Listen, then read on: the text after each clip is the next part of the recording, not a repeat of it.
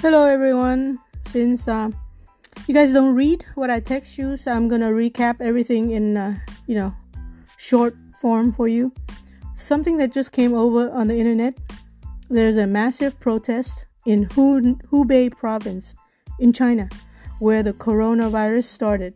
Apparently, there's a, a, a um, an, a fight or or between two police. Um, between police officers between the two cities next to each other, Hubei and um, let me see what it was, Jiangxi province, provinces. I'm sorry.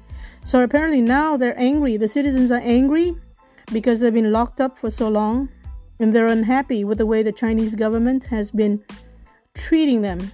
So you know, normally if it happens here, I guess it's um, it's a normal thing. We're a free country.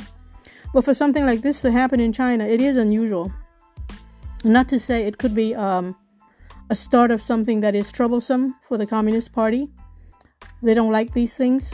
Um, this kind of anger could, you know, could be uh, could be something that um, the government may not be able to control.